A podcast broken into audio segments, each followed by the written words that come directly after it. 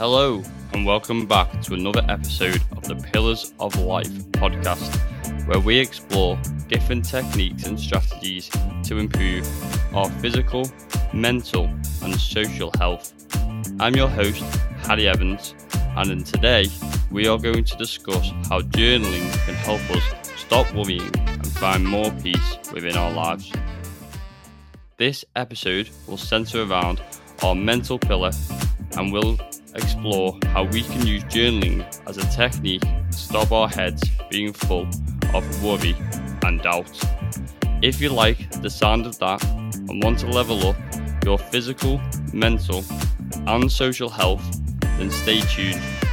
And while you're here, consider subscribing for weekly episodes on self improvement. You can also follow me for daily actionable tips on Twitter and at Instagram with the username at Harry Evans PT. Now, if you want to learn how to stop worrying and how to use journaling to do so, then please continue to listen. Let's get after it. Many of us struggle with worry and anxiety, and often it can be overwhelming. But I think the best place to start is what is worrying? Well, worrying, as per Eckhart Tolle, is when we dwell on the past or the future, and it is when we are not completely present. And I used to be extremely guilty of this. If we think about it, all our worries are either things that we are concerned that we have done previously, or we are worried about what is going to occur in the future. We make fake scenarios around what people will think of us, and in reality, they do not really care. If we were true to ourselves, we are actually really okay. I'm recording this podcast now, so really, what do I have to worry about? If I'm in the present moment, I will not worry. If you are listening to this podcast, then why are you worrying about your future situation or what has happened to you five months ago? They should not impact your life as much as they do. But we are all very guilty of this, and we need a way to improve it. If we are more present within our lives, then this will help us. But a way to be more present is through journaling. I like the saying that worrying is like holding up an umbrella without there being any rain. But how can journaling actually help us? Well, journaling is a powerful tool and it allows us to externalize our thoughts and emotions. When we write down our worries, it can help us gain clarity and perspective. It's like having a conversation with ourselves, but on paper. By doing so, we can identify patterns, triggers, and even irrational thoughts that intensify our worries. Often people say, a problem shared is a problem halved. Well, I like to say, a problem journaled is a problem quoted. Not quite the same ring to it, but you get the idea. I think the next question is how can somebody start to journal and address their worries? And well, this is quite simple, really. To start, find a quiet and comfortable space where you can focus without distractions. Personally, I use my bedroom and my bed to sit upright with my notepad and pen, but this can be anywhere, whether it be outside, at the dining table, just somewhere where you can focus without distraction. Begin by writing down your worries big or small, without any judgment. Just let your thoughts flow freely onto that piece of paper. It's important to be honest and authentic with yourself during this process. For myself, I like to call this a brain dump, where we just write down the first things that come to us. And in the morning, this can offer a lot of clarity.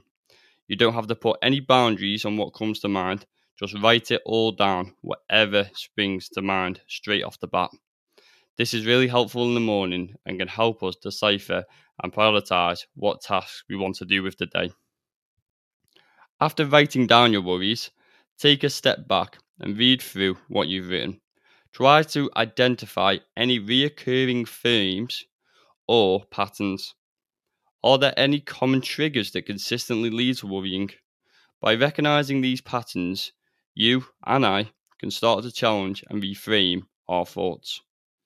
It also helps to break the worries down into steps and begin to put one action, and I mean one action, on what you can do right now to combat that worry. Or if you can't write one action on what you can't do right now, or if you can't do one action that you can't do in the immediate future, then think to yourself, does this worry actually matter? Does it deserve the attention and mindset and space in my mind I'm giving it? Does it deserve that if I can't even think of an action to combat it? Often, the answer is it doesn't deserve to be in your mind. However, journaling is not just a venting tool, it's a way to gain insight into our worries. Once you've identified reoccurring patterns, ask yourself if these worries are rational, rational or if they're based on assumption or fears. Challenge these irrational thoughts by writing down evidence that supports them, or, on the other hand, what contradicts them. This process helps us gain a more balanced perspective and can help us combat those irrational thoughts.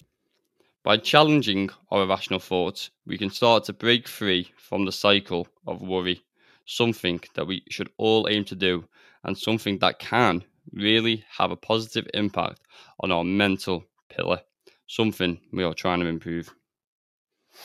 Personally, my favourite type of journaling is gratitude journaling. Take a few minutes each day to write down three things that you are grateful for. This practice shifts our focus from worries to the positive aspects of our lives. It helps us cultivate a more optimistic mindset and reduces the intensity of our worries. No matter how bad you think your day has been, if you can identify three great things that you have done, or perhaps that have happened to you, then this will shift your mindset into a more positive and grateful one. And in turn, will make you a better individual, and again, and improve your mental pillar. For me, the best way to start doing this and actually implement it into your life is how I did it the six minute journal or the six minute diary. I've been using this for years now and it is available on Amazon for all people to pick up. I think it's around £20, but honestly, it is a very worthwhile tool and lasts you around six months. It also does weekly check ins, monthly check ins, and I think gives you weekly, I don't think I know, it gives you weekly challenges that can also expand your mental capacity and again helps you stop worrying. Personally, I journal every morning and every night to reflect on the day and how it has played out. However, the frequency of journaling depends on individual preferences and needs. Some people may find it helpful to journal daily, while others may prefer just a few times a week. But the key is consistency, like many other tasks. Like the gym, like eating healthy, like getting our steps in. Build the habit of journaling day in, day out, or weekly if this is what you prefer. Just find a routine that works for you and stick to it. Over time, you'll notice the positive impact it has had on your overall well being and your mental capacity. Because if we free up our mind from the worries, then just think of the creative thoughts that we can have and the projects we can work on if our mind isn't filled with doubt. Overall, remember that journaling is a personal journey. Be patient with yourself and allow the process to unfold naturally. Don't judge yourself, don't judge your thoughts, and don't judge your worries. This is a safe space for self reflection and growth. Be consistent and give it a go, and you never know, your worries and thoughts may not seem too bad. And from personal experience, I can honestly say journaling has had the most positive impact for me that any self improvement habit has had after the physical improvements.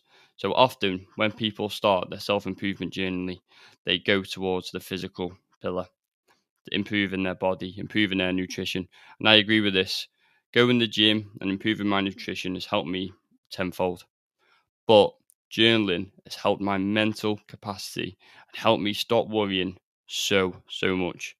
I honestly feel like I can take any worry, task, concern I have, take it down on pen and paper and overcome it just because I've built the habit of journaling. From personal experience, earlier on this year, I went through a, rough patch in a relationship where um, I went through a breakup. I know personally, without speaking to friends, but also without journaling, I would not have been able to get through this. It has also now helped me in work when I come across a task and I write the worry down, obviously decide whether it is feasible or it is an irrational thought, and then I write down my plan of action. But most importantly, only one step at a time, one action at a time. This also links in with the circle of influence and how much we worry about stuff that aren't actually in our circle of influence. If we cannot do anything about that worry thought that we have jotted down on our journal, then should we actually worry about it? Because if we can't do anything, then there's probably no point us wasting mental capacity on something that we can't even influence. And I think that is something we need to reiterate and potentially something you could write down in your journal. Also, from a personal point of view, with journaling, I like to write down positive affirmations. This is something that's prompted by the six minute diary. However, such things as do not worry about things outside of my circle of influence, and when that's reiterated by writing it down day in, day out, like Bart Simpson on the chalkboard or the Simpsons intro, when we write down these affirmations that we want to implement into our lives, and we do that daily, weekly, monthly, and even yearly, we start to believe what we are writing down and we become better human beings. And I believe if you want to improve your mental pillar and your mental health, then really you need to start journaling.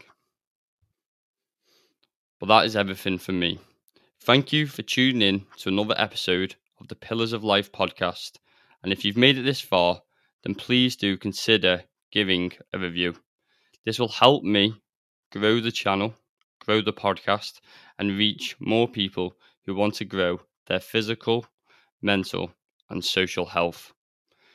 If you do want to get in touch or want to give me a follow on Twitter, then please do so at Harry Evans PT or look down in the show notes at the bottom of this podcast. But for now, I will see you later and catch you next time.